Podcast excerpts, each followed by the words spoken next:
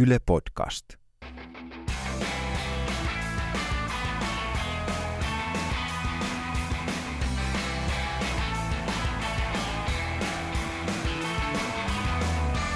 Moi, mä oon Jukka Lindström, tää on Noin viikon radio-ohjelma, jossa ihmiset, joilla on näkemystä tai kokemusta, keskustelee mediasta, viihteestä, politiikasta, komiikasta, teatterista tai, tai elämästä yleensä.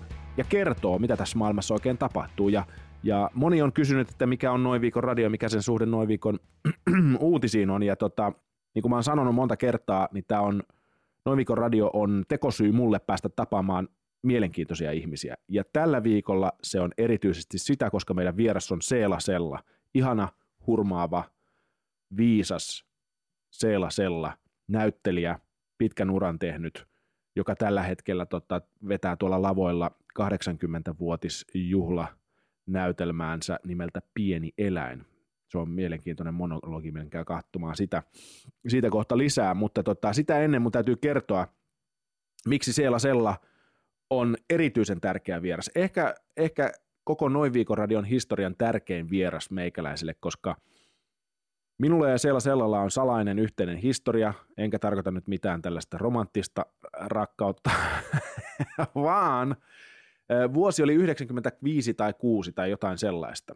Ja tota, tällainen niin kuin, minä olin ehkä 16-17-vuotias ja tota, äitini lykkäsi mut Päivölän kansanopistoon tuonne Hämeeseen – teatterikurssille viikoksi tai kahdeksi. Ja siellä mä päädyin Seela Sellan ohjauksessa harjoittelemaan Tennessee Williamsin näytelmää Lasinen eläintarha, ja siinä oli yksi kohtaus, jossa sitten ää, tällainen hahmo Tom huutaa ja raivoaa äidille, joka on niin kuin tukahduttanut hänen omat toime, toiveensa ja näin. Mutta se oli, se oli niin kuin nuorelle pojalle aikamoinen kokemus, kun karismaattinen ää, näyttelijä tai kansallisteatteri ja kaiken, kaiken niin kuin, kaikki käynyt leffat ja muut vaatii että tuohon tarvitaan nyt enemmän tunnetta Lindström, että pistäisi nyt vähän ittees likoa. Mutta se oli, se oli hieno, se oli hieno kokemus ja varmaan osasyy siihen, että minkä takia meikäläinen esimerkiksi lopulta päätyi stand-up-lavoille tai ylipäätään sellaiseen vähän niin kuin esiintyvään ammattiin. Näyttelijä musta ei koskaan olisi tullut ja tota, ehkä hyvä niin. Mutta tämä oli mulle tärkeä ja, ja hieno hieno hetki päästä viettämään sellainen puolitoista tuntia Seela Sellan kanssa. Niin kuin mä sanoin, Seela Sella siis äh, tällä hetkellä on nähtävissä varmaan kesän aikanakin näytelmänsä Pien, Pieni eläin kanssa ympäri Suomea. Se on monologin näytelmä, joka on ohjannut Kari Paukkunen ja tota, teksti on Leena Tammisen. E, ja tota, Leena Tamminen ja Seela Sella ideoista yhdessä. Ja ennen kuin mennään, päästetään sellaisella ääneen, niin tota, pitää kertoa, mä kävin katsomassa sen kansallisteatterissa, ja, ja se on, se on siis sellaisella näyttelee pientä eläintä, kuitelkaa. 80-vuotias nainen halusi juhlanäytelmässään näytellä pientä eläintä, ja, ja tota, se, on, se, se on siis monologi, jossa, jossa siis pieni eläin kertoo meille ihmisille omasta näkökulmastaan, mikä häntä ihmetyttää meissä ihmisissä. Se on hieno, jopa vähän sellainen luontoa, luonnonsuojelullinen manifesti tai sellainen luontoa puolustava, mutta myös humanistisiin kysymyksiin menevä hieno, hieno filosofinen teos, mutta tehty huumorilla. Ja tota, no, menkää katsomaan se, niin tiedätte enemmän. Vielä yksi juttu pitää pohjustaa, vähän spoilata ehkä tuota pientä eläintä. Siinä on kohta, jossa Seela Sella, Sella ottaa kontaktia yleisöön, menee jopa niin kuin katsomon puolelle, eli niin sanotusti teatteritermein rikkoo sen neljännen seinän.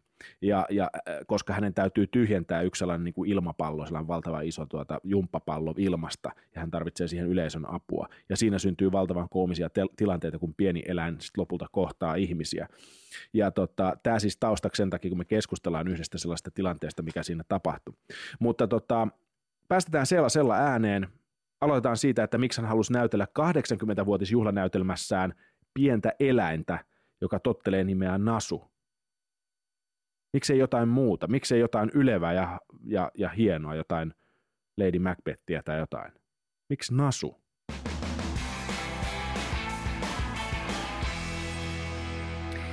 No se lähti semmoisesta mun 80-vuotisjuhlista. Joo. Kun Kari ja Leena kysyi, että kai sä pidät sitten suuret juhlat, että pidetäänkö juhlat, kun sä täytät niin paljon. Niin mä, sitä, mä olen aina halunnut, kun mä täytin 70, mä olin töissä, mä olin vaatinut, että mulle näytös silloin, niin mä toivoisin, että mä saisin olla näyttämöllä, koska se on mun toinen kotini. Niin sitten, ja siellä sitten kavereita ja eikä sen kummempaa. Joten Leena aha, ruvetaan sitten kirjoittamaan jotain juttua, että sä saat pitää sen juhlassa. Sitten, että, sitten seuraava kysymys oli Leenalta, että mikä on sellainen rooli, mitä sä olisit halunnut näytellä ja sä et ole koskaan saanut näytellä. Että tietysti ihmiset ajattelevat, että se pitäisi olla joku tämmöinen, tämmöinen Lady Macbeth joo, tai, joo. tai jotain tämmöistä, tai joku runoilta alla kasvon kaikki vallan tai joku tällainen. Niin mä sitten sanoin, että kuule, kun se on toi Nallepuhin nasu. Mä oon aina halunnut olla Nallepuhin nasu siitä yksinkertaista syystä, että minä tiedän, tiedän, miten Nasu ajattelee ja mitä mieltä se on. Mulla on Nasun sielu, mä en voi sille mitään. Mulla on Nasun sielu. Ja sitten, että okei, lähdetään kirjoittamaan Nasua. Mutta sitten tuli tämä, että me ei saada käyttää sitä nimeä. nimeä joo. Ja sitä kommentoidaan Koska Disney sen omistaa. Mutta mun ei voi mitään, me sitten muutimme ja ilmoitamme sen siinä Disneylle oman mielipiteemme tai Disney Productionille. Herra Disney on jäädytetty, mm. että hän ei enää kuuntele meitä. Mutta siitä se lähti tämä pieni eläin.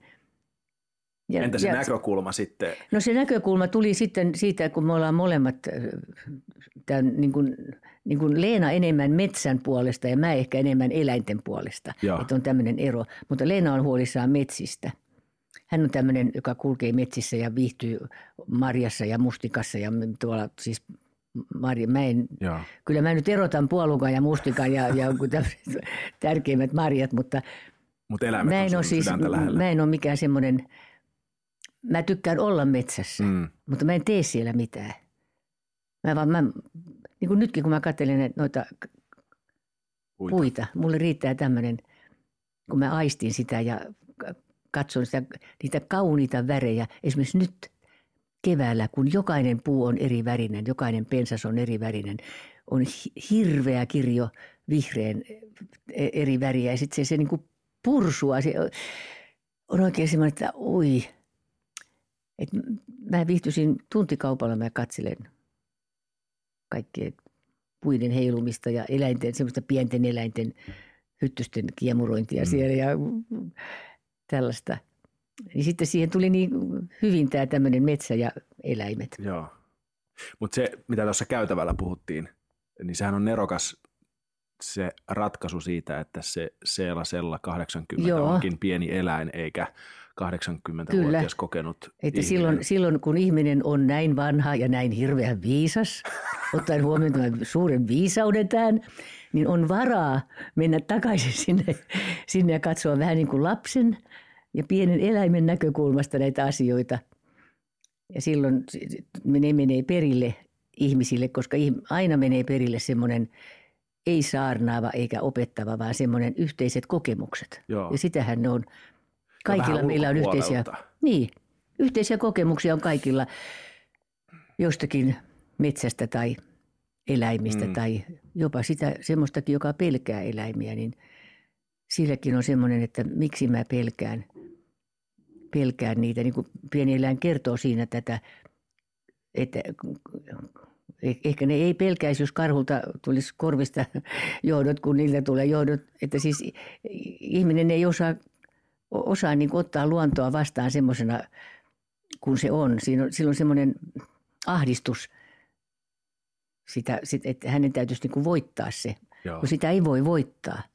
Se täytyy, niin kuin eläimet, ne täytyy, ei, ei, ei kesyttää on väärä sana, niitä ei saa kesyttää, mutta sun täytyy kunnioittaa niitä ja niiden tapaa olla.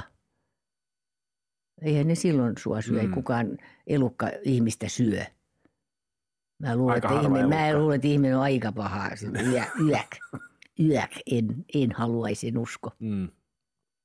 Tietysti, tietysti hädissään ja hyökkäystilanteessa ja muussa tämmöisessä, mutta eihän ne sillä ihmisiä jahtaa. Mm. Mutta sä sait siihen myös niin kuin siinä ei ole pelkästään niin kuin tällainen metsän ja eläinten ja luonnon kunnioitus, että siinä on myös sitten tätä Onhan ihan puhdasta humani, niin humanismia. Onhan siitä niin ja kuin, kritiikkiä eh, ihmisille, varsinkin tässä sitten, tässä kun kerrotaan, että ihminen ostaa tavaroita ja Niin, tämä on minusta hirveän hauska, hauska kohta tämä, että Ja sitten ne myy niitä. ne myy niitä toisille ja sitten niillä toisilla on jo niitä samoja tavaroita, Mut mutta kun ostaa toiset myy, myyvät halvalla, toiset ostavat ja panevat kaappiin ja kaapit on täynnä tavaraa ja siis tämähän on Joo, niin, tavaroiden kiertokulku niin. ja ostaminen. Ja tätähän on jokaisella, Joo. ihan jokaisella, tämä, tämä tämmöinen ostamisen vimma ja turhan tavaran kerääminen ja no siitäkin on tullut nyt muoti-ilmiö tästä, tästä että tyhjennetään koteja ja mutta sekin on, niin kuin, se on suurempi, suurempi asia se, kun tavaroiden ja kodin tyhjentäminen, niin pitäisi myöskin tyhjentää vähän turhista peloista, turhista ennakkoluuloista, turhista tämmöisistä asioista myöskin Mm. itseensä.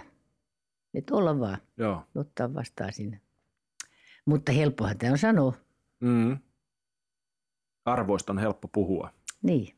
mutta sitten toteuttamisen kanssa on vähän aina hankalampaa. Mutta sen takia, just kun 80 puhuu näitä, koska joka ikinen tietää, että ky- kyllä toikin on tehnyt noin kaikki virheet, mistä, mistä, se, mistä se mukaan meitä moit- moittii. Mä, niin, niin on ihan presis.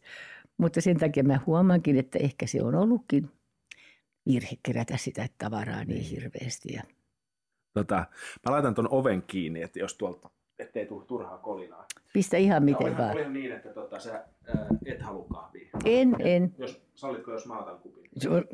Hyvät ihmiset, ot- no jos sä otat, niin sit mäkin otan. Okei, okay. kahvi, ää, sokeri. Sokeri, yksi sokeri. Yksi sokeri. Joo. Okei. Jos kerran sä otat, niin sit mäkin.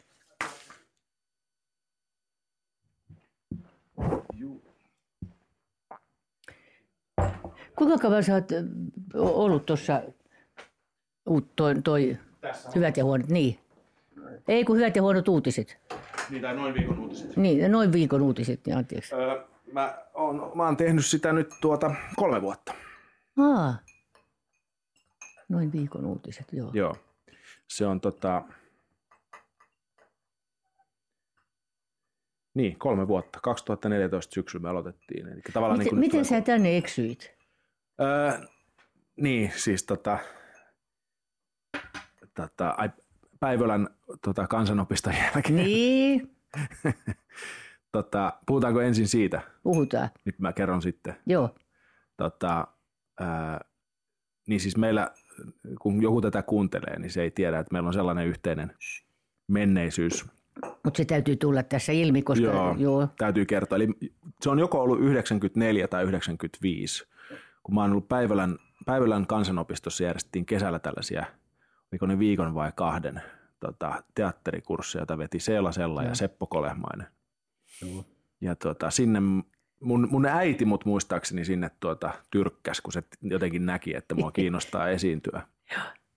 Ja tota, sitten tota, siellä mä oon paukuttanut sellaisen ohjauksessa tota, tota, lasista eläin, erästä lasisen eläintarhan kohtausta, jossa tota, Tom, mikä se oli Tomin sukunimi, Wing, Wingfield, joo, raivoaa omalle äidilleen, koska hän oli niin kuin, joo. tavallaan mm, miten sanoisi, pilannut tai ahdistanut hänet nurkkaan omassa elämässään. Ja sieltä, siellä, siellä tota, sä oot musta puskenut irti jotain, jotain Eikö mä tunnetilaa. ollut kauhea opettaja? Ei, en mä kokenut sitä niin. Musta tuntuu, että mä oon aivan hirveä aina jälkeenpäin, kun mä mietin, että ko- koska mä oon vaativa. Joo, Mä oon vaativa, mä en ole semmoinen, mä turhaa silittelen joo, päätä, vaan mä mm, omasta mielestäni mä näen, että tuosta ihmisestä tulee enemmän irti. Niin jos sä näet, että siitä saa irti. Niin, Joo. niin sit mä yritän kyllä, minä jopa käyn käsiksi. Minä heilutan ja että nyt kuule, mä oon pistänyt ihmisiä lattialle ja ja, ja jalkasiin päälle, nyt siellä olet nyt niin kauan ja annat tulla sieltä, nyt ilma pois kaikki ja sitten yrität sitä ja tätä ja joo. Tämä on, tämä on hauskaa tämä opettaminen siinä mielessä, että ei mulla ole mitään opettajan koulutusta, mitään tämmöistä pedagogista koulutusta, ei mitään metodia. Mutta kyllä tässä nyt kymmenien vuosien aikana määrättyä metodia on tarvinnut tulla tähän hommaan. Koska mä näen sitten itse siitä, miten jotkut ihmiset niin kuin uskaltaa, kun ne rupeaa, niin kuin puhuttiin tuossa, avautuu. Siis se Joo. yhtäkkiä tulee ihan semmoista, mitä ne itse tietäskään. Semmoista, niin kuin mekin tehdään semmoista työtä, kun mä aloitan jotakin työtä tekemään, niin en mä välttämättä tiedä, mitä mä pystyn siinä tekemään. Jos on hyvä ohjaaja, niin se voi saada musta irti jotain semmoista, mitä mä en tiedä. Aivan. Totta kai mä tietoisesti sitten sen, sen niin kuin hallitsen, mutta että ensin uskaltaa, niin siihen täytyy olla semmoinen luottamus. Mutta kyllä mä hirveästi, mä, mä olen vähän liian ankara siinä mielessä, että mä en tahdo aina muistaa se, että kun mä oon harrastajia ohjannut, että niitä, niille ei voi puhua niin kuin ammattilaisille. Mm-hmm. Me, ammattilaisille. me ollaan totuttu semmoiseen kaiken näköisiin ohjaajiin, siis semmoisiin, mm-hmm. jotka pistää sut heti 6-0, että mikä sä luulet olevas. Ja siitä pitää sitten lähteä vaan, että en mä mikään luule olevani, mutta no lähdetään. Että meidät on niin kuin lannistettu moneen kertaan, joka ei välttämättä ole oikea. Se ei ole siis, mä en tarkoita sitä, että mä oon ankara, että mä lannistaisin, vaan mä oon ankara siinä, että, että kun joku esimerkiksi sanoo mulle, että mä en jaksa enää, niin mä kuule, sä oot vasta puolitiessä. Joo.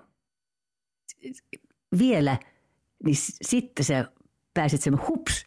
Aina tulee nimittäin semmoinen sekä henkisessä että fyysisessä tämmöisessä jumpassa. Joo. Niin tulee aina se semmoinen itselle, että nyt, nyt, nyt mä oon tavoittanut sen. Mutta se ei ole se vielä. Vaan siitä kun sä pääset yli kynnyksen, niin Avautuu sitten lähtee jotain. jotain. Hups, joo. hups. Joo. Mä muistan kanssa siinä on joku kohtaus, missä tota, sen piti, tämän Tomin piti raivota. Mm. Ja sitten tota, Seela Sella vaatii, tota, mitähän mä olin silloin, 18 tai 17 tai jotain sellaista. Et enemmän, tai en mä muista mikä se verbi oli, mutta niin jo. jotain, että kokeile tota tai vielä vähän enemmän ääntä tai jotain. Joo, varmasti. Joo. Kun mä soitin sulle tänne, että tuutko, tuutko juttelemaan tunniksi tai reiluksi, niin tota, sitä kysyt, että mistä, mistä me juteltaisiin. Niin muustakin kuin minun iästäni. Niin. niin tota, Sitten mä sanoin tavallaan se, mikä mua kiinnostaa sun, sussa on siis se, että mikä, mikä saa ihmisen sinne lavalle, mikä saa ihmisen esiintymään tai Joo. haluamaan esiintyä. Joo. Ja sä innostuit siitä. Mä innostuin siitä, mä innostuin muutenkin, että puhutaan näyttelijän työstä, siis tästä prosessista, mm. tästä työstä, mitä mä teen, teen ja se tämmöiset, että miksi sinne, sinne pyrkii. Mä luulen, että jokaisella on joku, jos susta tulee ammattiesiintyjä, niin sulla ei voi olla semmoinen motiivi, että sä haluat esiintyä, olla, olla niin kuin koko ajan ykkönen jossakin siis, että sä olet esillä, että susta puhutaan. Se ei ole se, koska sieltä, sä, sieltä tippuu aika nopeasti pois. Vaan siinä täytyy olla joku suurempi motiivi jo lapsilla. Koska monta kertaa siis nää, näitä vanhempia, joita on hirveästi, joten lapset on kauhean suulaita ja, ja esiintymishalusia ja näin, niin meidän lapsesta varmaan tulee näyttelijä, kun se on. Niin mä voisin sanoa, että hyvin harvoin tulee juuri niistä. Mm. Vaan, vaan sellaisesta mun mielestäni syntyy hyviä esiintyjiä, syntyy, jos mä nyt uskallan sanoa tämmöistä sanaa kuin taiteilija. Mm-hmm. Mutta mä oon tätä, tämänkin sanan kanssa taistellut hirveän paljon, että kehtaanko mä semmoista sanoa, mutta jos en mä nyt kehtaa, niin koska mä sitä kehtaan? nyt mun täytyy viimeistään kerta sanoa. niin mä että se taiteilijaksi syntyminen on niin, että sulla on joku kompleksi tai joku asia, itses kanssa, jonka yli sä haluat mennä. On joko liian ujo, hirveän monet, monet suuret taiteilijat on ujoja. Mulla on ollut semmoinen, josta mä en ole kärsinyt koskaan, huom, en ole kärsinyt, mm. mutta mulla oli tämä erittäin suuri nenä, joka sitten minun on leikattu. Ja vaikka sitä on vieläkin jäljellä, mutta sitten oli puole, otettu puolet pois. Mutta mulla on ollut siis tämmöinen, että mä en ole koskaan ollut mitenkään kaunis lapsi. Se, että mä oon esittänyt runoja, niin se on tullut, mun isoäiti on ollut ja äiti on ollut harrastajia ja ne on kannustanut mua tähän, että mä halusin esittää niitä runoja. Mutta en, se ei ollut minä, kun mä halusin esittää sen runon, sen mitä siinä kerrottiin. Mä halusin kertoa sen tarinan. Joku hiiriä pyydystämässä Imi Helenin näitä kaikkia ja, ja Lauri Pohjanpään runoja ja näitä kaikkia. Että mä elin niin sen runon, mm. että mä siinä itseäni ajatellut. Sä haluaisit kommunikoida sen tekstin. Niin, sen tekstin kautta. Että mulla oli niin kuin halu välittää se kertomus niille ihmisille. Mutta, ja silloin, silloin kun mä esitin näitä, niin silloin mä unohdin sen ison nenäni. Ja muutkin unohti, että ei ne ajatellut sitä ison nenää, mutta siis mä korostan vielä, että mä en ole koskaan kärsinyt siitä isosta nenästä. Mm. Mutta mä tiedostin koko ajan, että, että mä otan niin kuin jonkun muun asian, joka kompensoi sen, että kun mä en ole kaunis enkä söpö enkä priisessa-tyylinen koulun satunäytelmissä, mm, olin lähinnä näitä mm, hauskoja miesrooleja, näitä tämmöisiä Topeliuksen tämmöis, näitä hassuja, jotka oli ihan kivoja näytellä, mutta siis prinsessarooleihin ei ollut mun näylläni asiaa. asiaa niin. Se mutta, niin. mutta mä löysin niin kuin jonkun semmoisen, jota kautta mä tunsin, että, että esimerkiksi mut hyväksytään. Et esimerkiksi kaverit koulussa, mulla oli hirveän hyviä kavereita ja ja mä, mä olin erittäin hyvä voimistelussa, mulla oli kymppi voimistelussa, mutta mä olin urheilussa ihan tönttörö. Mä juoksin kyllä lujaa, mutta palloon mä en osunut ikinä, en ikinä. Siis mä olin aina, kun jaettiin näitä tämmöisiä, kun mentiin, pelattiin, niin mä olin se viimeinen. Jaa. Mutta mä tiesin sen. Ja kaikki tiesi sen. Sulla on pakko ottaa seela. Okei, mä, mä sinne. Et siis mulla oli joku, joku mikä, mitä kautta mä pääsin niin kuin, tämän, tämän mä osaan, tästä mä pidän. Tätä mä niin kuin haluan enemmän tutustua tähän, tähän hommaan. Joo. Ja tämä nenähommahan oli niinku semmoinen, niin että... Sun, jos sä sanoit, että se ei häirinyt sua, niin sitten ei. se... Tota... se mä en, ei, mä en todella ole kärsinyt. Mä oon yrittänyt miettiä, että onko se ollut mulle lapsena joku kompleksi tai ongelma, niin minä en löydä niin, yhtään semmoista hetkeä muistikuvistani, että mä olisin kärsinyt Jaa. siitä. Vaikka mä oon kuullut semmoisia, siis kommentteja, että onpas kivan näköinen tyttö, mutta vahinko, että silloin noin suuri nenä. No joo, se oli vahinko, että oli suuri niin. nenä. Ja kun mä pääsin teatteriko- pyrin teatterikouluun. Vuonna? Mulla oli vuonna 1957. Niin silloin oli, minä en tiennyt sitä ennen kuin jälkeenpäin tuli tämä ilmi, että – että yksi ainoa meidän vararehtori, ohjaaja Matti Aro oli raadissa ainoa, joka puolusti, että mut otetaan kouluun. Kaikki muut oli sanonut, että ton näköistä tyttöä ei voi ottaa kouluun, Aattele. vaikka se osaisi mitä. Mutta silloinhan koulutettiin teatteriin näitä nuoria ingeny-henkilöitä, ja kun mä en ollut tämä prinsessatyyppi. Niin, mutta Matti Aro oli pitänyt niin paljon mun puoliani, että katsokaa nyt mitä se tyttö on tehnyt ja älkää sen ulkonäköä. Mm meidän näyttelijäkaverit tietää tämän, tämän Matti Aro tarinan. Älä nyt taas niin, kerro sitä. Niin, niin no, mutta, mutta se on ollut mulle siis semmoinen, että, ilma, että yksi ihminen voi vaikuttaa jonkun ihmisen tulevaisuuteen. Se on niin tärkeä asia, että Matille vaan tuonne pilvenreunalle aina vaan rakkaat terveiset. Koska siihen aikaan, jos mä en olisi päässyt teatterikouluun, silloinhan ei pyritty kuin yhden kerran. Ei, ei toista kertaa voinut pyrkiä niin mä en tiedä mitä kautta mä sitten mm. olisin ja olisinko päässyt tähän hommaan ja mitä sitten. Mutta tämä on ollut mulle niin suureksi Miten se sai puhuttua ansioksi. se Aro ne, tota, se, sen sun nenä, nenää vastustaneet? Kuule sitä muut. mä en tiedä, mutta myöhemmin mäkin otin selville sitten, sitten joku mä olin ammatissa, niin nä, kysyin näiltä ihmisiltä, joka oli ollut raadissa, että oliko se totta, niin kyllä se on totta. Joo. Mutta tähän taas tulee tämä ystäväni Kolehmaiden – joka oli kuullut tämän tarinan myöskin. Ja Seppo, joka on tämmöinen toiminnan ihminen oli, niin se oli suoraan mennyt opettajilta kysymään, että onko tämä totta minun eka kurssin aikana. On se totta.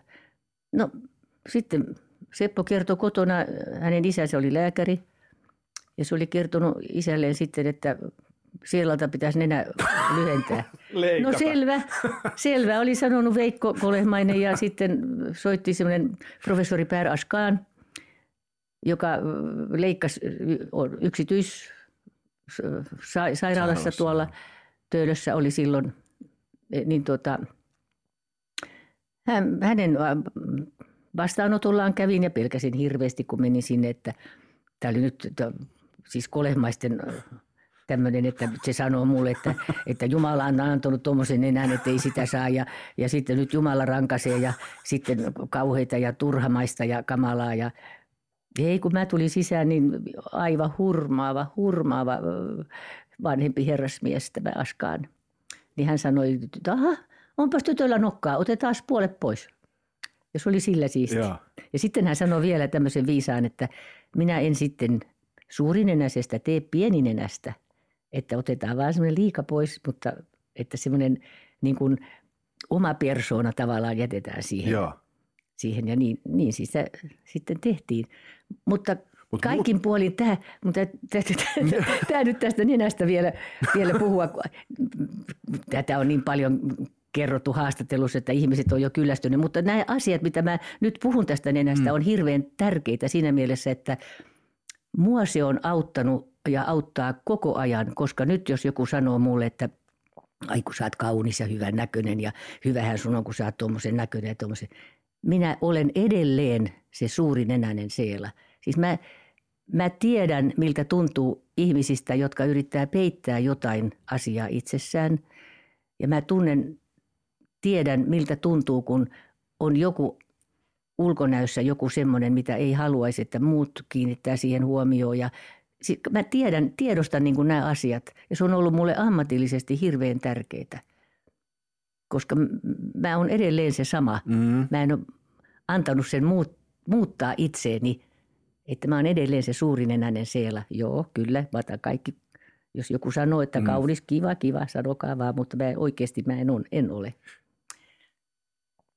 Et se on, ja sitten, mutta sitten toinen yhtä tärkeä asia henkilölle, joka, jos nyt esimerkiksi joku ihminen kuuntelee tätä, joku sellainen ihminen, jolla on joku tämmöinen itseensä vaivaava joku suuri asia, jos sen voi poistaa, jos se on poistettava esimerkiksi rahalla tai jollakin muulla, niin te, tehkää se tai et, ettei se häiritse. Mutta mä kerron esimerkin nyt tästä isosta nenästä – Tämän ensimmäisen vuoden aikana teatterikoulussa oli siis tämä isonenäinen Seela. Mm-hmm. Ja kaverit tutustuivat, totta kai tehtiin hommia yhdessä ja, ja meillä oli aivan ihana kurssi. Sitten syksyllä aloitettiin ja mä olin varma, että jokainen, että nyt ne sanoo, kato minkä näköinen Seela on, voi minkä näköinen se on – kukaan ei kiinnittänyt yhtään huomioon. Ei kukaan. Et mun täytyy sanoa, että ettekö te huomaa, että mun nenä on pienennetty. Ai kato, juu, niin onkin. No niinpäs onkin. eli, jännä? eli se, mikä vaikutuksen tai semmoinen siinä kaveripiirissä sä teet ja mikä sä olet, kun sut on, niin ne ottaa sut semmoisena ja sitten ne unohtaa, onko se nenä nyt niin tai näin tai joku karva Joo. sinne tai tänne tai jotain muuta se oli niin kuin semmoinen, että jes, jes, elämässä on tärkeämpiäkin asioita kuin tämä ulkonäkö. Mm. Mutta jos sä sanoit, että se on yksi, ollut yksi tarve tavalla, tai että kun mä kysyin, että miksi ihminen esiintyy tai haluaa lavalle. Niin, se on, että jollakin on, ylittää, jo, ylittää joku kompleksi itsessään Joo. tai ylittää siitä huolimatta, että mm. olen tai ujo tai että mulla on näitä, minä mm. voin mennä tuonne, jos mulla on se halu, mm. huom, se halu täytyy olla kyllä siis se mutta jos mulla on se halu, niin mä, mä voin tehdä sen. Mä näytän, että mä voin tehdä sen. Entäs sitten, kun tota, onko sulla joku sellainen äh, käännekohta, jossa sä tiesit, että mä haluan näyttelijäksi tai jossa sä Ei, se on ollut päätit... kyllä ihan pienestä saakka. heti... Ihan pienestä saakka. Se on ollut, se on ollut niin, mutta se on tullut kyllä tämän isoäidin ja äidin perua. Käytiin paljon teatterissa ja, ja niin kuin sanoin, että mun isoäiti on ja, ja myöskin isoisä oli Valkeakosken työväen näyttämöllä, joka oli siis näitä harrastaja, näytte, siihen aikaan harrastajateatteri. Äiti on ollut harrastajanäyttelijä koko ikänsä ja erittäin hyvä lausuja. kaikki, että sieltä, sieltä tulee niin kuin tämä tämmöinen kiinnostus näihin asioihin. Mutta mä olin jo alta kouluiän semmoinen, kun mä muistan, kun mummu kertoi, että Seelan kanssa on niin helppo mennä jonnekin minne tahansa, kun ottaa nappilaatikon mukaan. Niin se, se pysyy tuntitolkulla missä tahansa. Mulla oli oma nappilaatikko, mulla on vieläkin nappeja täysiä edessä.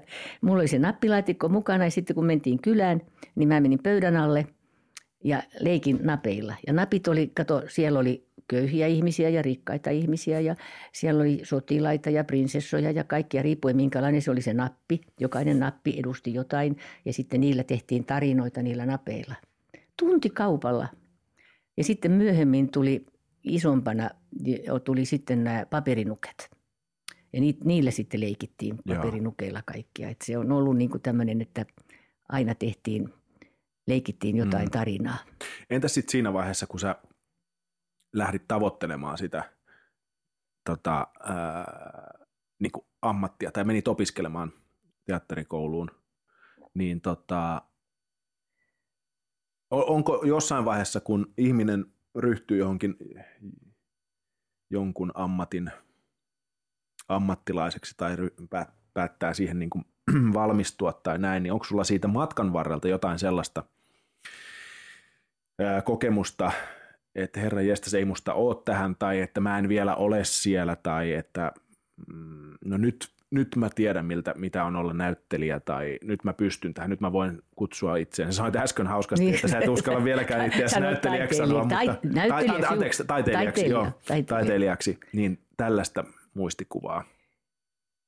No ei, ei oikeastaan, kanssa, mutta ainahan, aina on semmoinen vaihe, e- että epäilee, että pääsenkö mä siihen, mihin mä pyrin. Hmm.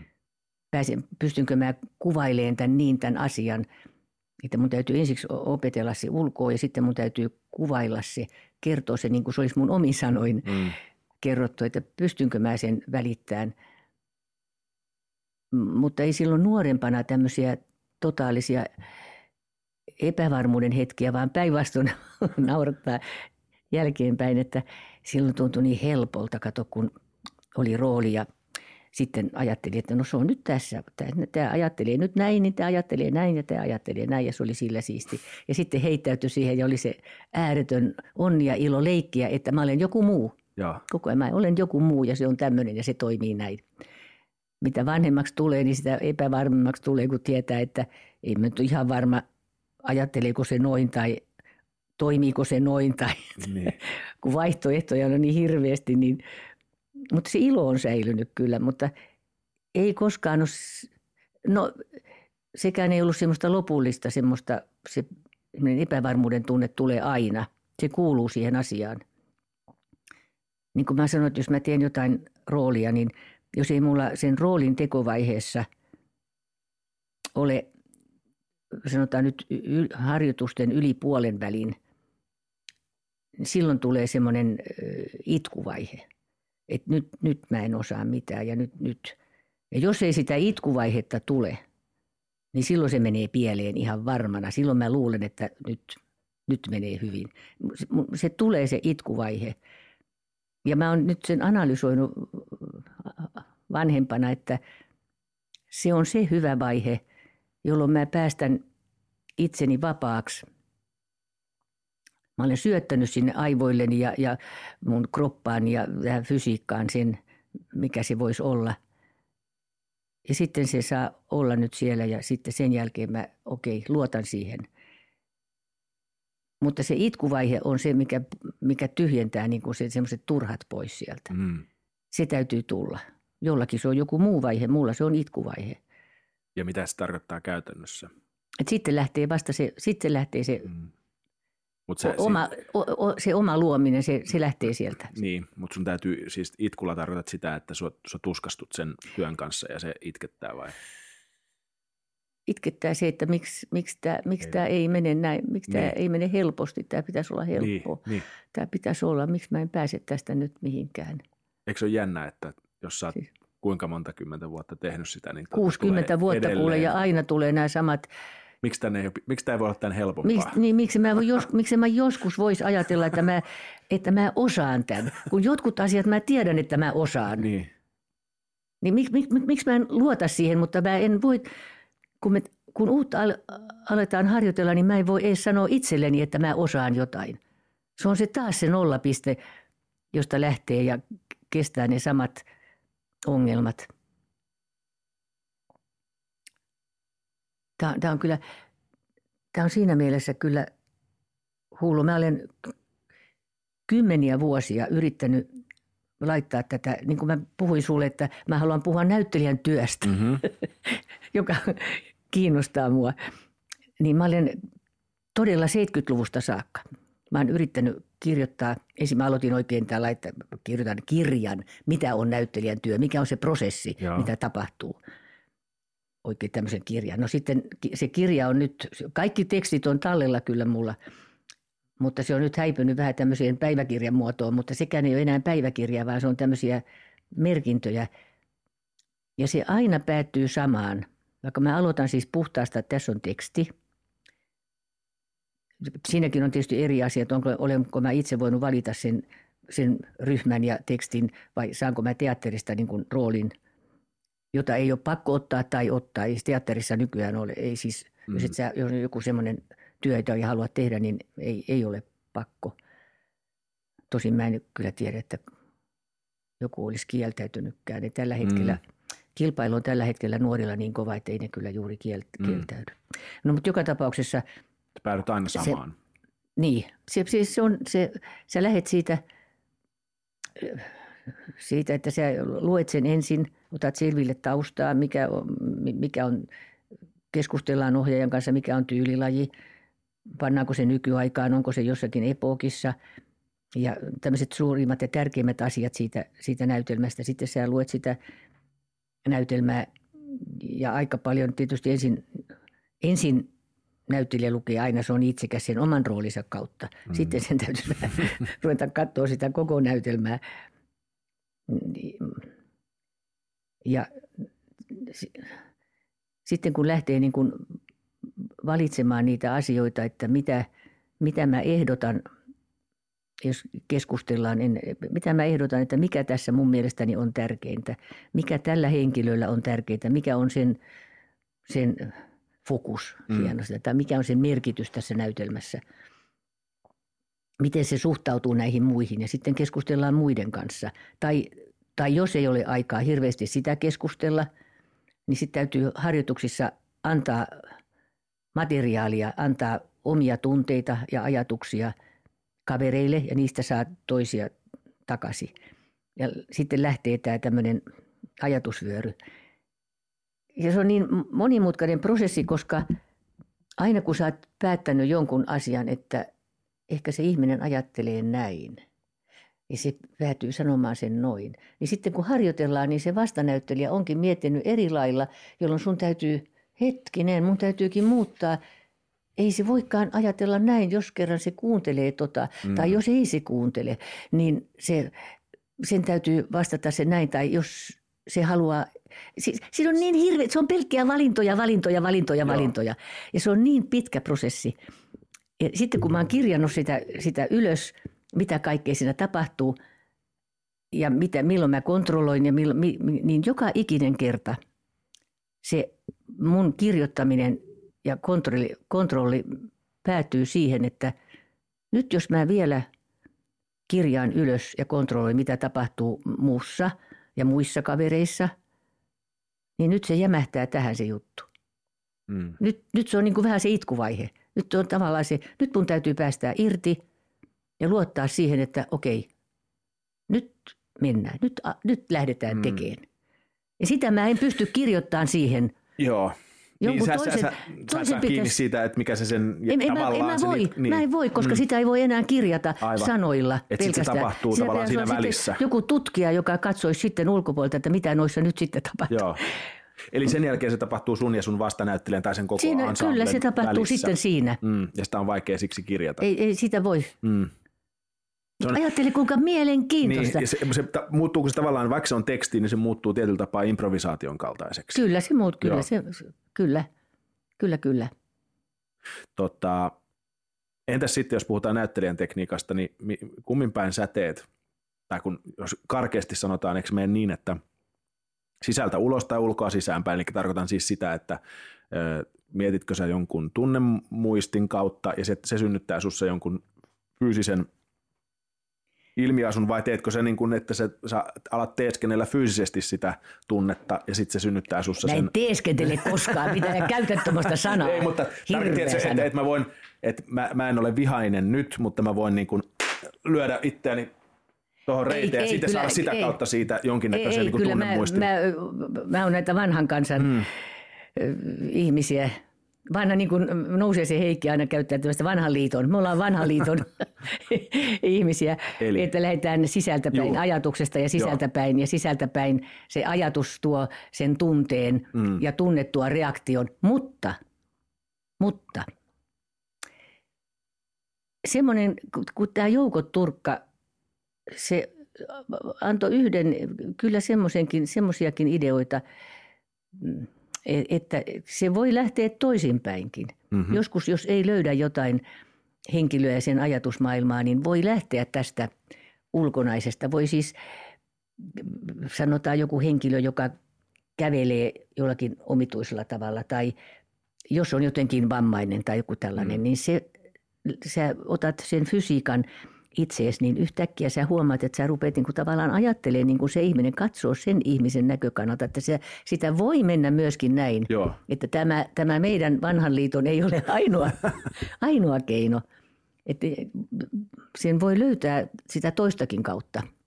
Ja nehän voi ruokkia myös toisiaan. Vai ilman voi? muuta, Joo. ilman muuta. Että tämä tämmöinen sana tekniikka, mitä sä sanoit, niin mä hirveästi vierastan sitä. Joo. Ja samaten näitä metodi ja muuta tämmöistä, että, että vaikka tämä tuntuu niin, nyt niin kuin mä sanoin, että tämä on niin monimutkaista ja niin ihmeellistä, niin loppujen lopuksi tämä on hirveän yksinkertaista. Sä vaan oikeasti leikit, et, et teeskentele huomioon. Joo, Ei. Jo. Sä leikit, että sä olet se ihminen. Niin kuin lapsi. Siis kun lapsi leikkii, että hän on esimerkiksi joku tiikeri – Mm. hän on kuule tiikeri, hän on niin tiikeri, hän on niin tiikeri. Mutta sitten jos sanotaan, että syömään, okei. Okay. Joo. Joo, mä tuun. Ja sitten se tiikeri loppuu heti. No entäs sitten se, että mistä saat, sä saat sen luvan leikkiä? Siis tarkoitan sitä, että kun lapsi kasvaa teini-ikään ja aikuiseksi alkaa, tiedätkö, tota, kritisoida itseään ja näkee itsensä kavereiden kautta tai – Saat se kiinni mun ajatuksesta? En mä oikein saa, en mä ihan varmaan saanko mä kiinni, mutta, mutta sen mä tiedän, että jos, jos tämä lupa leikkiä ei ole näyttelijällä, mm. niin silloin se ei ole näyttelijä. Mm. Eli niiden sitten, näytte- sitten se on lukkiutunut johonkin Joo. omiin pelkotiloihinsa tai omiin suuruuden hulluuksiinsa niin. tai johonkin mihin tahansa, mutta se ei ole näyttelijä. Mutta sen pitää myös saada siltä... Ö, okei, sen työryhmän ja sitten ohjaajan. Niiden joo, pitää mutta on kaikki, sitä. Nämä, nämä joo, on joo, kaikki joo. näyttelijöitä kyllä, kyllä, kyllä. taiteilijoita. Niin, että te annatte, kaikki. toisille, että annatte toisille sen luvan. Siinä. Ilman muuta. No entäs sitten, kun mennään yleisön eteen? Tavallaan mä tarkoitan sitä, että sun täytyy jos, saa lunastaa siltä yleisöltä se myös nimenomaan lupa. se täytyy lunastaa. Meidän täytyy olla niin aitoja siinä mielessä, ja yleisö vaistoo sen. Yleisö ei ole tyhmä ollenkaan. Mm-hmm. Ei saa ikinä aliarvioida sitä. Se, se nappaa monia asioita, se tietää näin, niin, niin kyllä se tietää. Joo.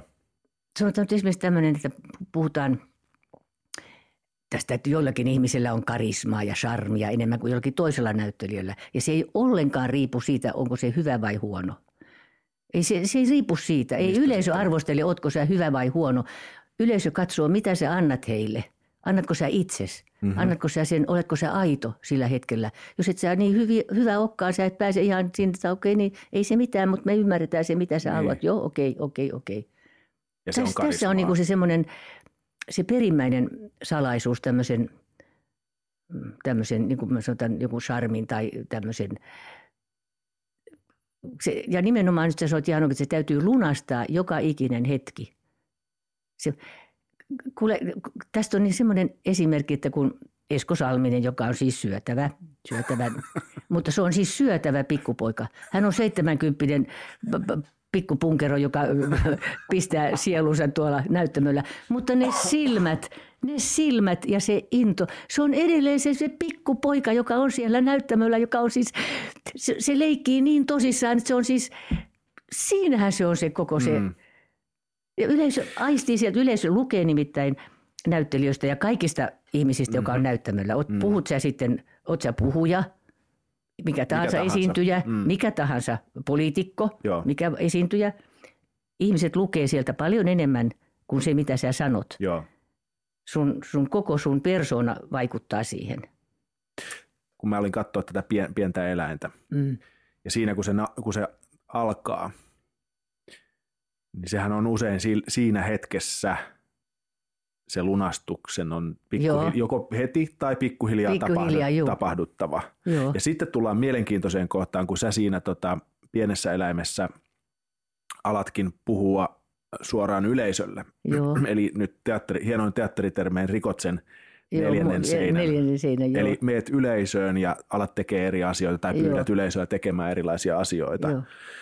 Niin äh, mites ei mulla ole kysymys tästä, mutta miten sä sen niin kuin näet? No siinä, se, siinä, siinä sekoittuu juuri pieni eläin ja seela. Oh, Seela privaati, siis se, se, se, mikä on seela privaati, Joo. kulkee siinä, siinä mukana tämä, tämä 80 joka on tämä lapsen mm-hmm. leikki, tämä 80 joka tässä nyt leikkii ihan oikeasti, mutta puhuu tärkeitä asioita ja sitten on kuitenkin samalla pieni eläin. eläin joo. Samalla pieni eläin. Sä oot niin kuin samaan aikaan roolissa. Kyllä. Joo. Se, tota, ja yleisöhän tuntuu nauttivan siitä aivan tota, valtavasti. To, siis ainakin nämä, mitä mulla on ollut Joo. kokemukset nyt, niin että, että, että yleisö on ihana, mutta se täytyy, se on siihen mennessä tarvinnut lunastaa se. Joo. Se, se on liian myöhäistä sitten vaan siellä ottaa, vaan se on pitänyt aikaisemmin jo Joo. vähän niin kuin aistia se, että – mitäs, mitäs täällä on ja ketäs täällä on ja, ja. ja mitä, koska mä en etukäteen yhtään mietin niitä, mitä mä puhun siellä. Et? En. En, en niitä okay. yhtään. Ne on ihan kaikki siitä hetkestä, ketä siellä sattuu olemaan ja mitä. Mm. Ja mulla on joskus ollut semmoinen, esimerkiksi kaksi kertaa on ollut semmoinen, että mä oon ruvennut itkeä, mutta niin on ruvennut salikin. Se oli yhden kerran, mä menin sinne sen pallon kanssa ja, ja. sitten siinä istui semmoinen rouva – semmoinen hyvin, semmoinen vähän sulkeutunut, mutta silmistä näkyy, että oli niin kuin ystävällinen tämmöinen, niin sitten mä sanoin, että haluat sä vähän puhalta, mitä te, tehdään pallon kanssa. Niin. Ja, ja sitten mä kysyin, kysyin sitten ihan näin, että kun sulla on toinen paikka tyhjä, sä, sun, sun vieressä Kukas on tyhjä paikka. Puuttuu, niin. Että kato, mitä varten sun tyhjä paikka sun vieressä. Se kuiskaa ihan hiljaa mulle – Siinä piti istua mun mies, mutta hän kuoli. Mutta hän tuli, hän, mies kuoli, Aattele. hän tuli siitä huolimatta. Heillä oli kaksi paikkaa varattu. No mä selitin tämän, sitten yleisöhän ei kuullut tätä, mutta Joo. mä selitin tästä yleisölle tämän. Ja sitten mä rupesin itkeen ja sitten joo. mä halasin sitä ja no sitten yleisökin. mutta nämä on, nämä on semmoisia ihania hetkiä. Se, semmoisia ja sitten sit kun mä saan jotenkin, ihan mä mitään sanoja, kunnon sanoja, hyviä sanoja löydä siinä, mutta mä niin kuin itseni annan sille ihmiselle, mm-hmm. että, että miten rohkeasti, miten sä oot tullut tänne, mutta ajattele, mutta nyt me kaikki ajatellaan, koko tämä sali on nyt sun puolellasi ja tukee sua mm. ja lähettää terveisiä sille miehelle. Se oli tämmöisiä. Ja kerran oli yksi hyvin sairas, joka istui pyörätuolissa – ja mä en tiennyt kuinka paljon hän pystyy puhumaan. Ja juttelin hänen kanssaan, että haluaako hän tehdä jotain ja kaikkea. Ja sitten se avustaja näytti, että se ei pysty kommunikoimaan, mutta se mielellään tekisi sitä. Ja se, sitten tehdään niin kuin yhdessä, ymmärrätkö siitä, siitä. Ja sitten taas se, että hän saa koko salin aplodit, että hän osallistuu tähän. Aivan. Niin ne on niin semmoisia, mä nytkin itke, niin. itkettää, kun mä ajattelen, että – miten, miten pienistä asioista, miten pienillä asioilla me voidaan saada joihinkin ihmisiin kontakti ja joku ihminen saa niistä jotain positiivista muistoa ja jotain mm. mitä tahansa. Mutta nämä on siis, huhhuh. Miten paljon niistä saa. Ajattele tätä hetkeä. Mä en, ei varmaan koko se sali, eikä varmaan nyt, jos joku ihminen kuuntelee tätä, ei varmaan unohda sitä, että pariskunta, joka on halunnut tulla teatteriin, ja mies on kuollut. Vaimo tulee, itkettää. Se on, siis se, mitä kauan, siis niin. semmoisia suuria. Ja se sattuma, että sinä roolin niin, semmoinen, että hän saa niin kuin, hän ajatteli, että hän, hänet, niin. kukaan ei kiinnitä huomioon, mutta mm. sitten ja ei, hän, mä takaan sen, mä sen verran aistin ja siinä kun halattiin ja kaikki, että hän ei suinkaan kokenut sitä negatiivisena, niin vaan, vaan, vaan hänelle tuli tämmöinen olo, että hän, mm. ja nimenomaan, että hänet huomioitiin. Mm. On tämä kummallinen ammatti. Tämä on niin kummallinen ammatti, että kun ihmiset kysyy, miten sä jaksat – Miten sä jaksat? Miten moni, kuinka moni ihminen saa jostakin täysistä saleista tuommoista energiaa itselleen? Kuinka paljon mä saan sieltä ihmisille, ihmisistä kaik, voimaa ja motiivia tehdä ja sanoa jotain ja leikitään yhdessä jotain. Leikitään yhdessä pientä eläintä. Sitä me tehdään koko se aika. Leikitään sitä pientä eläintä. Mutta se on kyllä kiitos niiden ihmisten, jotka tulee sinne. Ja jotka suostuu siihen, jotka suostuu antaa siihen, sulle niin. sen luvan leikkiä. Niin, niin. niin. Mutta mä en yhtään loukkaannut, jos joku sanoo, että hän ei tule teatteriin eikä tykkää teatterista, vaikka teatteri on niin mun toinen, toinen koti ja se on mun elämäni sillä mutta mä ymmärrän, että on ihmisiä, joille se, jotka saa muualta sen, ne kontaktit ja kontaktit. Mm, ja tai sen tunteen. Tai asiat sen... ja tunteen, niin semmoisen, semmoisen, että kuuluu johonkin ryhmään. On hyväksytty, on, on ymmärtää ja aj- ajatellaan mm. samalla tavalla. Tuleeko siitä jotenkin riippuvaiseksi tai – tai tus, kai sä olisit lopettanut jo, jos ei siitä, kyllä, siitä saa niin kyllä paljon. Siinä, siitä varmaan valitettavasti tulee jollakin tavalla, kun se on, kun se on elämäntapa. Se ei ole pelkkä työ. Se työ, työ on se just se ulko-opetteleminen ja se, se kavereiden kanssa, että päästään siihen yhteiseen päämäärään ja se, jos on jotakin laulua ja harjoitella se ja mm, jotakin koreografiaa ja kaikki, niin ne on, ne on sitä työtä semmoista, mutta – muuten se, se sitten se ihmis, ihmisten kanssa yhdessäolo ei ole enää sitä työtä. Se on, mm. se on osa sitä elämää. Mutta kyllähän siinä semmoinen vaara vaanii, että kun se on, on niin suuri osa elämää, niin, niin, niin tekeekö siitä suuremman asian itselleen kuin mitä se pitäisi olla. Mä oon yrittänyt kyllä kauheasti sitten mm, että mä annan lasten elää omaa elämääni ja ne on mulle tärkeitä. Tosin poikka, kun se asuu siellä Israelissa, on asunut jo 30 vuotta, että se on, ja hänen kaksi lastaan on siellä, että ne, mä en ole niiden kanssa päivittäin tekemisissä, mutta Ilana, joka asuu nyt Suomessa, niin Jonatanin kanssa me ollaan kyllä melkein päivittäin tekemisissä, että mä yritän niin lapsen, lapsen. pitää niin, mm. tämmöisen – kontaktin tähän tämmöiseen, tähän elämään. Mutta, entä, entä, entä sitten tuollainen narsismi tai vaara? Vaara, tai vaara, vaara, hirveä vaara. Sus, mä en aisti sussa hirveästi sellaista diivailua. En, en mä tiedä, osaanko mä peittää se sitten niin hyvin. Kyllähän se vaara vaan niin, kyllä se on. Kato semmoinen, että... Vaihteleeko se uran mittaan? Onko sä ollut nuorempana enemmän jotain? En, tai en. Ei, sä ollut... Mä en ole nuorempana mm. uskaltanut edes ajatella semmoista. semmoista ja vanhana mä koko ajan yritän miettiä sen, että kun mulla on esimerkiksi yksi ystävätär, oikein, oikein hyvä ystävätär, joka aina kun me mennään jonnekin, jossa ei siis ei teatteriin, vaan me mennään, ollaan koirapuistossa tai mennään jonnekin, on nuoria ihmisiä, esimerkiksi tuommoisia kaikkia, niin – niin mä huomaan, kun Tuula sanoi, että tässä on siellä siellä. Sitten lapset katsoo, niin Tuula ettekö te tiedä kuka on siellä? Mä sitä, ei ne tiedä. Koita nyt käsittää, että niillä ole aavistustakaan kuka on siellä siellä.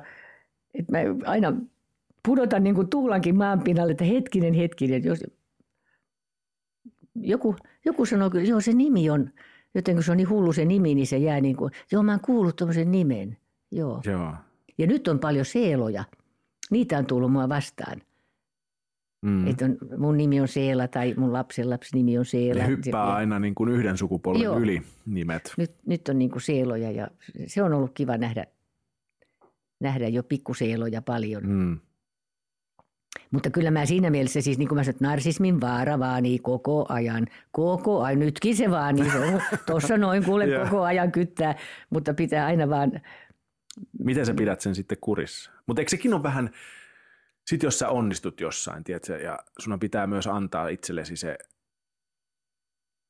kun yleisö tykkää, niin kyllä sun kannattaa antaa myös itsesi nauttia siitä. kyllä mä sit- siitä nautin, totta kai mä nautin. Aivan Mutta hirveästi. missä menee raja sitten? Niin, missä menee se raja on se, että sitten menee kotiin ja ottaa imurin esimerkiksi esiin ja rupeaa imuroimaan koirankarvoja jotain hirveästi. Ja, tai sitten, tai, tai sitten, tämä on vähän hullu juttu, mutta tämä, tämä kuvaa hyvin kyllä tätä. Meillä on semmoinen kesämökki, tai se on nyt siis mun tytär pitää sitä itse asiassa, mutta siellä ei ole mitään muita mukavuuksia kuin sähköt siellä on, mutta esimerkiksi siellä on tämmöinen normaali huusi, tämmöinen Ulko. ulkohuusi tämmöinen näin. Ja sitten se oli joku, joku, joku lehdestä semmoinen nuori tyttö, joku kesätoimittaja varmaan oli sanottu, että jos hän soittaisi, soittaisi ja haluaisi jonkun haastattelun multa ja semmoinen puhelimessa sitten tämmöinen oikein kaunis, kohtelias tyttö selitti, että hän haluaisi semmoisen haastattelun, voiko hän tehdä, että että hän al- alkaisi niin kuin semmoisesta, että kyllä se voidaan tässä puhelimessakin tehdä, jos teillä on kauhea kiire, mutta että hän haluaisi tietää, että mitä te nyt juuri teette, että miten, miten taiteilija keskittyy ensi talven suuriin taiteeseen, oli tätä ta- taiteelliseen, niin mä sitä, no kuule, tässä on juuri tämä ulkohuusin tyhjennys, että, että ei tässä sen kummempaa Niin. ta- taiteellista ole, että kyllä, kyllä tämä tässä, Se- oli ensin hiljaa siellä pitkän aikaa. Se luuli, että mä teen pilaa. Mä että ei kulta pieni, mä en tee pilaa. Tässä on paskahuusin tyhjennys juuri käynnissä, että tässä on kuule taiteesta ja nyt ei paljon puhuta. Mutta ky- kyllä mä voin keskustella. siitä. Joo, että soita vähän myöhemmin. Niin. Kaikki, sitten sitä rupesi sittenkin naurattaa. Että, mutta ehkä tämmöisillä Joo, joo. vetää itsensä sitten tähän arkipäivään. Ja Suomikin on niin pieni maa, jos sä olisit Amerikassa kuule, Amerikan, niin sittenhän sulla muut, muut kuule ihmiset tyhjentäisi sun paskahuussit Joo, ja- mutta mä en ole taas niin suuri tähti, että mä olisin Amerikassa. Niin, niin. Eli jos joku ihme, ihme sattuma, Mm. eihän sitä tiedä. Mm. Niin kuin tämäkin, että mä saan tehdä niin paljon töitä, että mulla on nyt paljon töitä, niin on Mm. mulla järkipäässä, että ei meitä 80 naisia niin hirveän paljon ole, Mm. joilla vielä muisti pelaisi ja liikunta pelaisi. Mm. Että se lasketaan sekin, että me voidaan kysyä nyt Seelalta. Plus sitten tämä, kun, kun joku sanoi, että värjääkö sä tukkaas, kun, kun mulla on tämä harmaa tukka jo. Värjääkö sä tukkaas? Mä sanoin, kuule, en mä voi ruveta värjäämään tukkaa, mutta häviää rooli. pois. Mun roolit on tässä, että se, se pieni harmaatukkainen nainen jossakin, ro- joo, kysytään, jos Seela tulisi. Mä jes. Tota, ää, mutta entä sitten julkisuus? Onko se, niin, miten sä oot suhtautunut sitten siihen? Ihan, Joka on- ihan normaalisti. Se ei ole sulle niin kuin Ei. kiusallista vai onko se Ei ole yhtään kivaa kiusallista. Tai... Mä juttelen kaikkien kanssa Joo. ja, ja jos joku tuntee ja joku ei tunne, niin ei, ei, ei mitään ongelmaa. Ei mitään ongelmaa. Ei mulla, Miten, mulla on jäänyt mieleen silloin, kun sä oot mennyt naimisiin sun miehes Mm. Niin oliko se jonkinnäköinen tota, ää, uutinen tai tällainen? Olihan sitten tietysti se kääntymisestä. Mun kääntymisestä on tehty siis siihen aikaan. Niin, taikka silloin oli, oli oli juutalainen. ö, o- Niin kato, koska mä olen kääntynyt, niin silloin oli vähän semmoista, että, että se ei ollut vielä silloin niin hirveän yleistä, kun juutalaisuushan kieltää lähetystyön, huom kieltää lähetystyön, että se ei kerää sinne porukkaa, että tulkaa, että tämä on niin kuin parempi kuin muut. Tämä ei ole sen mm. parempi uskonto kuin muutkaan uskonnot. Tämä, tämä ihan yhtä kummallinen kuin muukin uskonnot. mutta mutta sitten, niin sitten siinä vaiheessa oli vähän semmoista, että, että miksi olet kääntynyt ja miksi olet hyljännyt Jeesuksen ja varsinkin pääsiäisaikaan tuli tätä, tätä tällaista ja silloin voi tulla vähän tämmöistä ilkeitäkin viestiä. Ja vuosikymmenluku, 60-luku. Jo, jotakin tämmöistä, joo, jo 60, 69. Jolloin ollaan eletty huomattavasti sitten taas niin kuin, Mutta ei, ei, niin ei, ei enää ole, mm. ole sellaista tullut. Tai sitten se voi olla, tässä voi olla myöskin yksi sellainen, tiedäksä, että, että mä en huomaa sitä. Mm. Tämä, yksi esimerkki tästä, yksi hauska esimerkki, mitä mä oon myös kertonut joskus, että me oltiin kerran radiossa Tällä tavalla näin istuttiin tämmöisen pyöreän pöydän ääressä tuolla ennen studion menoa. Meitä oli iso lauma näyttely, tämmöinen suuri pyöreä pöytä. Ja. Ja sitten joku sanoi, että kun puhuttiin jostakin, että puhutaan takanapäin ihmisistä sitä ja mm. tätä ja, ja ihmisistä puhutaan pahaa takanapäin. Niin minä sanoin siitä ihan tällä tavalla, että ai ei musta vaan kukaan mitään pahaa voi puhua takanapäin. Pakkas vielä Saara istumaan vastapäitä. Ja Saara rähti semmoiseen nauruun. Se meni rähmälleen siihen pöydälle ja ulvo, haluaks kuulla, se sanoi. Mä en, en. Ja mä olin vilpittömästi sitä mieltä, että ei kukaan voi sanoa musta pahaa takanapäin. Tämä oli yksi hyvä, hyvä se, että mä muistan aina se, että niin. Varmaan on, mutta kun mä en niin. huomaa sitä, niin ei se mm. häiritse mua. Mm. Sen kuvaa. Mm. Ainahan, ainahan jotakin ihmistä ärsyttää joku ihminen ja joku asia ja joku kaikki. Että, eikä se välttämättä, niin kuin mä oon yrittänyt meidän lapsille opettaa sitä, että – kun ihmiset suuttuu jostain asiasta ja ne suuttuu jostakin ja ottaa kantaa johonkin siis negatiivisesti, siis oikein, oikein siis aggressiivisesti, niin se välttämättä ei ole se asia, vaan niin siellä on monta muuta asiaa. Ja tämä tulee tietysti ammatin kautta, tämä tämmöinen analysoi, miksi se ihminen tekee niin, miksi se toimii noin, miksi se tekee. Että ei koskaan ota sitä ensimmäistä syytä, mm. mikä mm. näkyy, että se olisi se syy, vaan syy on aina jossain kyllä syvemmällä.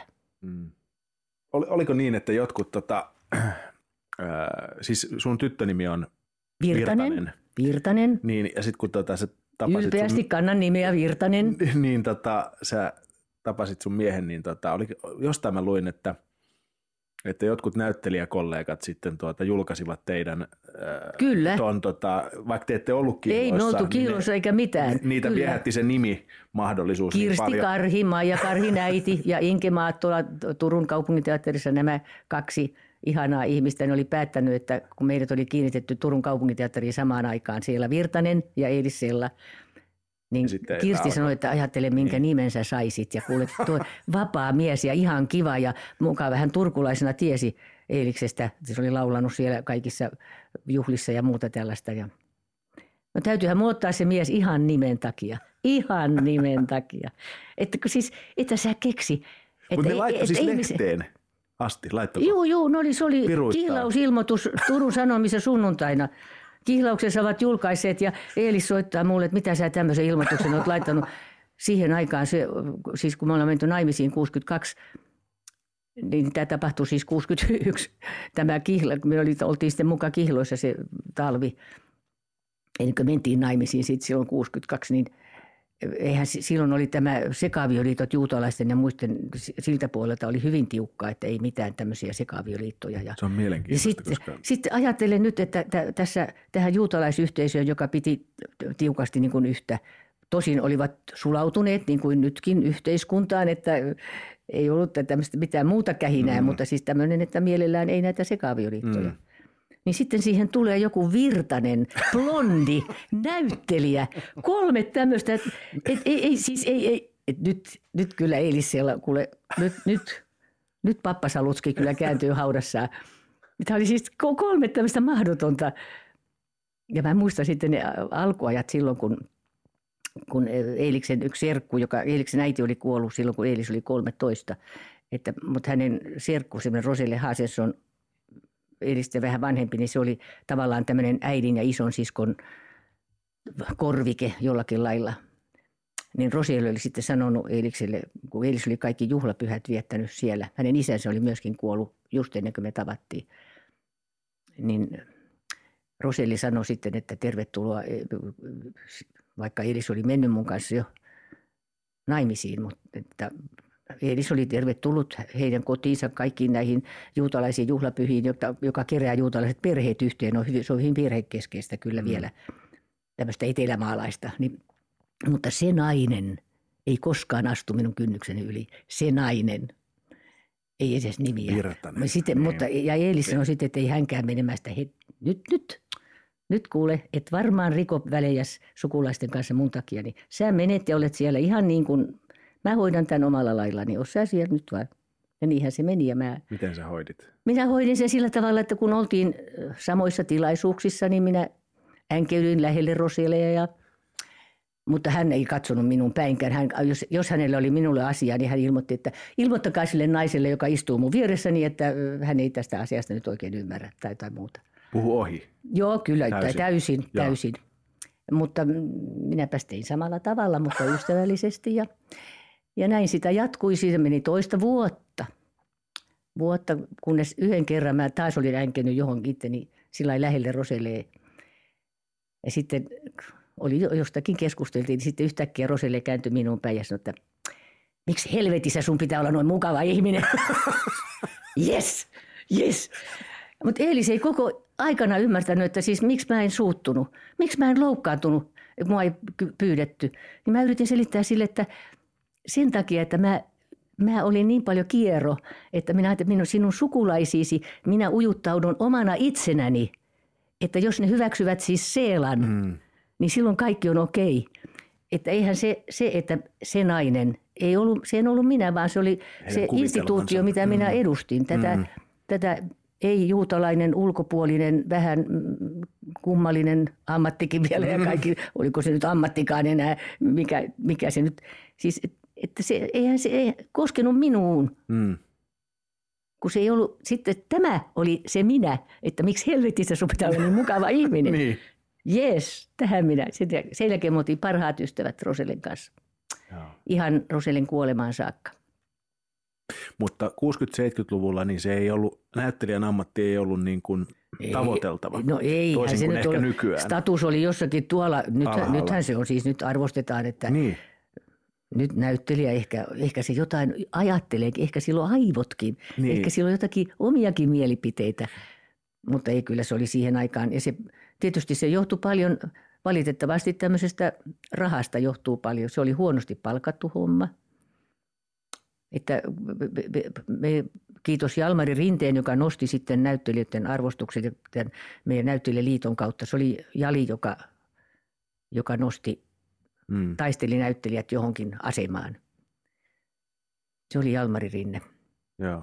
Mutta esimerkiksi palkat oli niin pienet, että kun kaikki piti, paitsi operettipuvut, noi epokkipuvut ja satunäytelmät, ne tuli teatterista, mutta kaikki muut privaattipuvut, siis privaatinäytelmien puvut, joita näytelmä oli yhdeksän ensiltaa vuodessa, oli esimerkiksi kun mä olin Hämillän kaupunginteatterissa, yhdeksän ensiltaa vuodessa – niin niistä siis, paitsi tähän satuun ja operettiin, ja jos oli epokki juttu, aina ei ollut.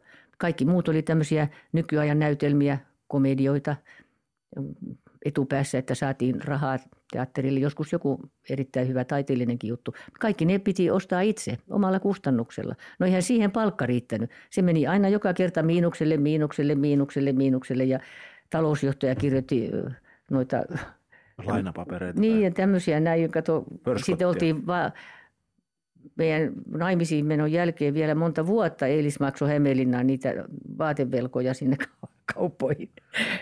Että ei se, se, se nykynuoret ne ihmettelee, että kuinka se on mahdollista. Kaikki ajatteli kengät, laukut, käsineet, hatut, vaatteet, kaikki. Ja sitten kun oli jotakin tämmöisiä merkillisiä tyyppejä, ne sai sitten tietysti sen näytelmän, kun se oli loppu itselleen.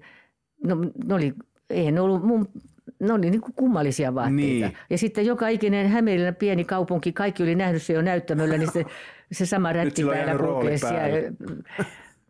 niin, tota, Mutta se on jännä se myös niin kuin, mutta se julkisuuden, nythän julkisuus on jotain tavoiteltavaa, että nuoret sanoo, että mä haluan joo. isona julkikseksi. Joo, tai, niin haluaa, joo. Mutta se ei ollut, se julkisuuskulttuuri ei siihen aikaan ollut tällaista. Ei, ei, me, mm,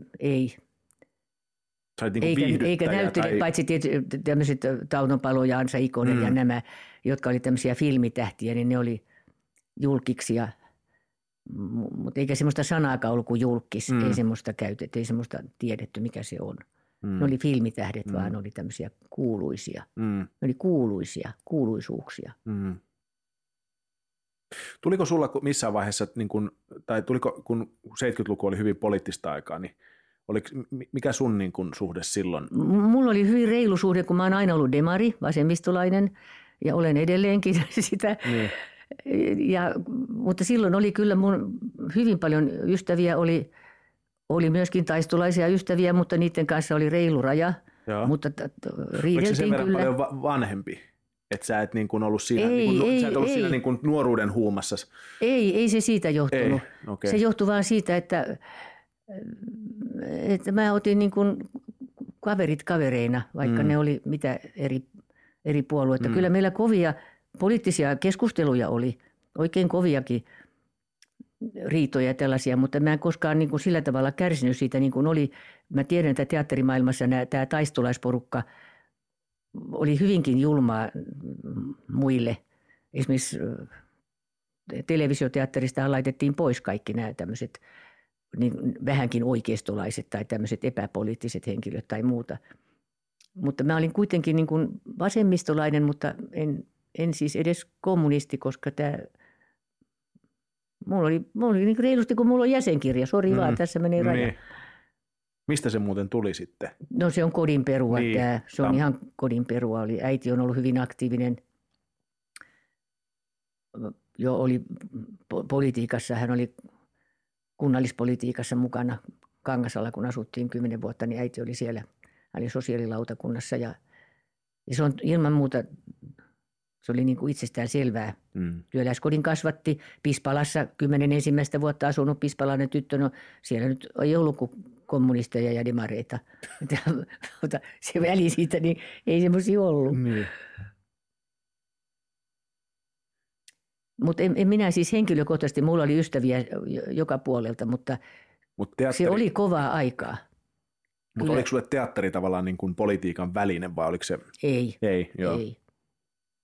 Ei ollut, mutta sitten sillä tavalla politiikan väline oli, e, oli nämä meidän omat konsertit. Sitten kun me otettiin Eiliksen kanssa, ruvettiin tekemään näitä juutalaiskonsertteja, mm. niin silloin me otettiin kyllä niiden konserttien kautta otettiin kantaa asioihin. Ensimmäinen oli tämä, tämä tämmöinen juutalaisen runon ja laulun ilta, johon mentiin vähän juutalaisten historiaa läpi. Sitten mm. tuli raamaturunoutta ja sitten oli tämä Sprint – se palaa. Että niitä on ollut näin monta konserttia, mikä kertoo näistä, meillä oli getto- ja keskitysleirilauluja ja näitä tehtiin suuri työ, kun kaivettiin niitä semmoisia outojakin lauluja. Ihan haettiin niitä Itä-Saksasta, saatiin sieltä niitä, sitten saatiin Israelista.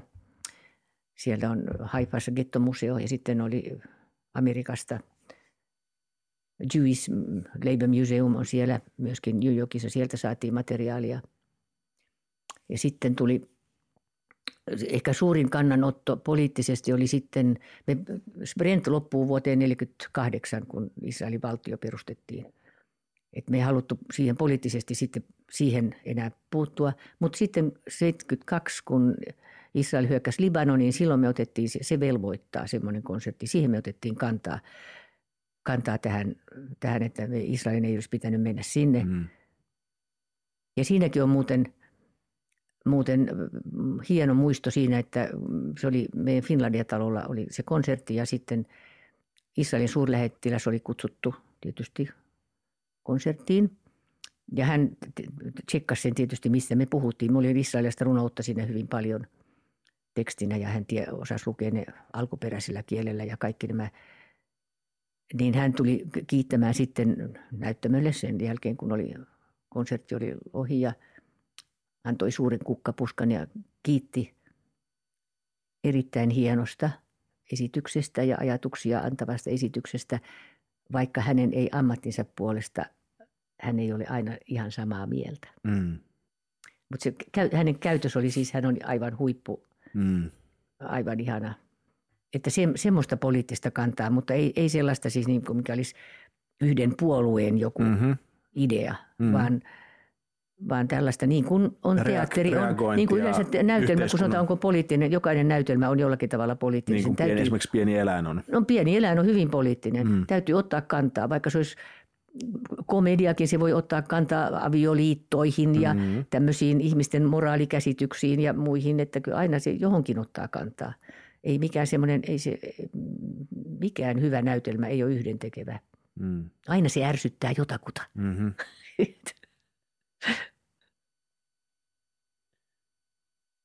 Mä luulen, että meillä on, olisi keskusteltavaa vaikka kuinka paljon, mutta tota, jo, jossain vaiheessa Jossain pitää lopettaa. lopettaa. Mutta mun tämä noin viikon radio niin ää, päättyy aina sellaiseen osioon kuin tiedän, mitä twiittasit viime kesänä, joka liittyy siis Twitteriin, älä pelästy. Ihmiset, mo- monta on ollut ihmisiä, jotka eivät ole sosiaalisessa mediassa, internetissä, Twitterissä, mutta tota, idea on siis se, että mä otan jotain sun, olen etsinyt lehtijutuista sun sitaatteja. Joo. Ja sitten mä luen ne sulle ääneen, kerron milloin sä oot näin sanonut. Sitten, Pitäisikö mun kommentoida sit sä heti- kommentoit, heti sen voit jälkeen? kommentoida ihan, että muistatko, muistatko sitä. Tai, Okei. Ja mullakin voi olla sitten joku Joo, idea siitä. joo. Mä voisin ihan suoraan aina sanoa heti. Sano ihan mitä vaan kuule. Joo, sano, yleensä sanoo Joo. mitä vaan. tota, ensimmäinen ei tule sulta. Tämä tulee äh, Laura Ruohoselta, ohjaaja Laura Ruohonen on Aa. sanonut vuonna 2012. Arvelen, että Seela Sella näyttelisi jopa maailman huonoimmassa näytelmässä, jos mitään muuta ei olisi. Siis, mutta siitähän tuli silloin maailman paras. Mitä se on maailman, maailman, ei se on maailman huonoin olisi enää, jos mä olen siinä. Laura, miten sä voit sanoa noin? Niin. Joo, kyllä. Joo, e- joo. Mä tekisin siitä hyvän, kyllä näyttelisin. Kyllä. Nyt muuten tuli mieleen äh, jostain syystä, tota, kun sä sanoit Lauralle tai puhuttelit Lauraa, niin tuli Tampere tuli sieltä vähän läpi. Tuliko? Joo, niin kun mä, koska mä muistan nähneeni sulta niitä mm, tampereenkielisiä monologeja. Joo, kyllä on. Kyllä varmaan on. Kuule, Niin justiin. Tää tulee kyllä kamala he, herkästi. Mä oon aina sanonutkin, kun mä menin Tampereelle, Roineen Esko, hyvä kaveri, niin se sanoo mulle, että kun sä tuut junalla, kyllä sä varmaan tuossa Toijalan kohdalla väännät ton murteen päälle. Mä sitä kuule tuppaa tuleen, kyllä, kyllä, kyllä niin ihan varmaan on, että näin on. Mutta siitäkin pitää, on pitänyt oppia sun pois, eikö niin? Sitten On pois, mutta mä aina halua sitä pois. Niin. Kato, kun mä haluan pitää sen kyllä siellä. Tosi se tulee joskus, jo, joskus silloin, kun ei tarttis, kun näyt, kansallisteatterissa muutama vuosi sitten oli Vanja Eno, jossa Eero Aho näytteli Astrovia. Ja sitten se on hyvin vaikuttava, hän oli hyvin vaikuttava sisääntulo. Hän tulee hyvin dramaattisesti ja, ah, ja pesee kasvoja siinä ja on hyvin tämmöinen. Sitten eh, näytelmän alkaa vanhan Janja, vanhan Janja palvelija tulee sisään. Ja hänen ensi, Nanjan ensimmäinen repliikki on se kysyy, ja hän, hänen, hän rakastaa Astrovia. Ja hän kysyy Astrovilta, että otatko sä teetä? ja Eero sanoi, että joka ikinen kerta hän meinasi tippua, kun hän että onko Nanja käynyt Tampereella? se, sitten mä kiusasin sitä, niin mutta katso, kun Tsehovhan, niillähän, sehän halusi tänne, tänne Suomeen kesämökin. Niin. Niin. Nanja on pikkusen käynyt katselemassa, että minkälaisia maisemia Mutta täällä on. sen siis niinku, Tuli, ei se teit tuli vahingossa vai? Se tuli vahingossa Aa. joka kerta. Mä oikein No, ajattelin, että mä en nyt sano sitä, mutta kun, kun mä tipun niin kuin semmoiselle, että mä oon niin kuin luonnollisesti vanha ihminen. No se tuli sieltä. Otatko sä teetä? tota, sitten tällainen. Öö, Nightwish yhtyeestä Radio Rockin haastattelussa toukokuussa 2015. Aivan ihania ihmisiä, ei diivan häivääkään missään. Itse tämä Tuomas Holopainen hattupäässä soitti pianoa, hyvin ujo maalaispoika ja oikein syötävän ihana. Kyllä, o, kyllä. Syötävän ihana ja koko porukka on syötävän ihana ja ihan kaikki, ihan kaikki. Ja se heidän uusi solisti, se, se Floor, Mm. se oli hyvä ihminen. Semmoinen kaksi metriä pitkä, komea, musta nainen, dramaattinen, ihana, laulaa siis mitä tahansa, kuinka tahansa. Ja siis ne, te siis kuvasitte videon, tai heille videon, se, te näyttelitte joo, videossa. Kyllä, joo. se on uran huippu tuolla, Suomessa pyöri tuolla ympäri niin, maailmaa aivan. Nightwishin keikoilla ja niitä levyssä siellä, että ostakaa nyt vaan sieltä levyä. Mutta siitä taas näkyy niin kuin semmoinen, että kun ihmiset on todella jotain, niin niiden tarvitse tehdä pätkääkään näyttääkseen, että he on jotain. Siksi kun ne tekee sen työnsä, niin siinä näkyy. Aivan. Mutta se, että se ilo, se työn tekemisen ilo oli semmoista, että meitä oli siis suuri lauma siinä vanhoja ihmisiä. Siinä oli joo. Litmasen Eeva ja Vesa Vierikko ja Ismo Kallio ja Antti Litja joo. ja Huotarin Pekka ja Muitakin. Koko tämä niin, vanha, niin. Niin, koko tämä vanha kaarti näyteltiin siinä, siinä musavideossa. Niin samalla kun sitä harjoiteltiin ja tehtiin, niin koko tämä siis tämän tason ihmiset, kun on Nightwishin tämä, niin ne kysyy meiltä, tämä porukka vanhoja tönttöröitä näyttelijöitä istuu siinä, niin ne sanoo, että hei, haluatte sitten kuulla, siis in English, totta kai, koska niin. ne, se oli etupäässä tämä ihana naissolisti, joka halusi olla, että oletteko te kuullut tämän ja tämän kappaleen? Tämä, pojat, soitetaan tämä ja tämä, soitetaan tämä. Näytetään, mikä tämä on ja mikä tämä on. Siis tämmöinen vapaaehtoinen konsertti tuli meille. Ihan siis aivan huippu. Ja Holopainen kyllä tekee ihan justiinsa. Ai mikä, mikä kappale, joo, mikä kappale se, se aivan syötävä. Joo. Siis ei mitään semmoista ylimääräistä meteliä. Aivan. Ei mitään just tätä tämmöistä, että Itsensä ei, mi, mm. ei. Seuraava. 7. kesäkuuta 1984 SDPn puoluekokouksessa pidit Aa. tällaisen puheenvuoron, jossa siis pit, pidemmän puheenvuoron, mutta tämä on yksi osa siitä, tai aika lailla alusta. Kolmas maailmansota on jo, se on propagandasotaa. Apuna on tehokas nykytekniikka ja siinä sodassa ei mene henki, vaan järki. Ja mä jatkan, tämä jatkuu. Ihminen todella menettää järkensä. En tarkoita ihmisyyttään, tarkoitan todella tervettä järkeä, tervettä maalaisjärkeä, joka on sanonut – ja ohjannut hänelle, mikä on oikein ja mikä on väärin. Tietoa tungetaan ja tietoa valitaan. Hän alkaa epäillä kaikkea, hän ei uskalla enää luottaa omaan järkeensä, terveeseen tunteeseensa, hän menettää itsetuntonsa. Mä vahingossa törmäsin tähän. Hienosti. Se, se osuu Hieno. myös tähän päivään nyt. Kun se, on, se on, on siis niin kamalan ajankohta, että tämä veti ihan hiljaiseksi, että se on niin ajankohtainen ja näin hän on käynyt. Mm. Tässä ollaan. Kyllä. Todella osuvasti sanottu. Kuka lie sanonut? Kuka viksu? Kuka viksu on sanonut? Mutta on hyvin sanottu. Joo. Muistaakseni 84, mikä silloin sai sut näin ajattelemaan? No se oli se vastuu tietysti, kun mä olin puoluekokousedustaja ja, ja mut pantiin siihen kulttuuriporukkaan tänne, niin täytyyhän mun jotakin...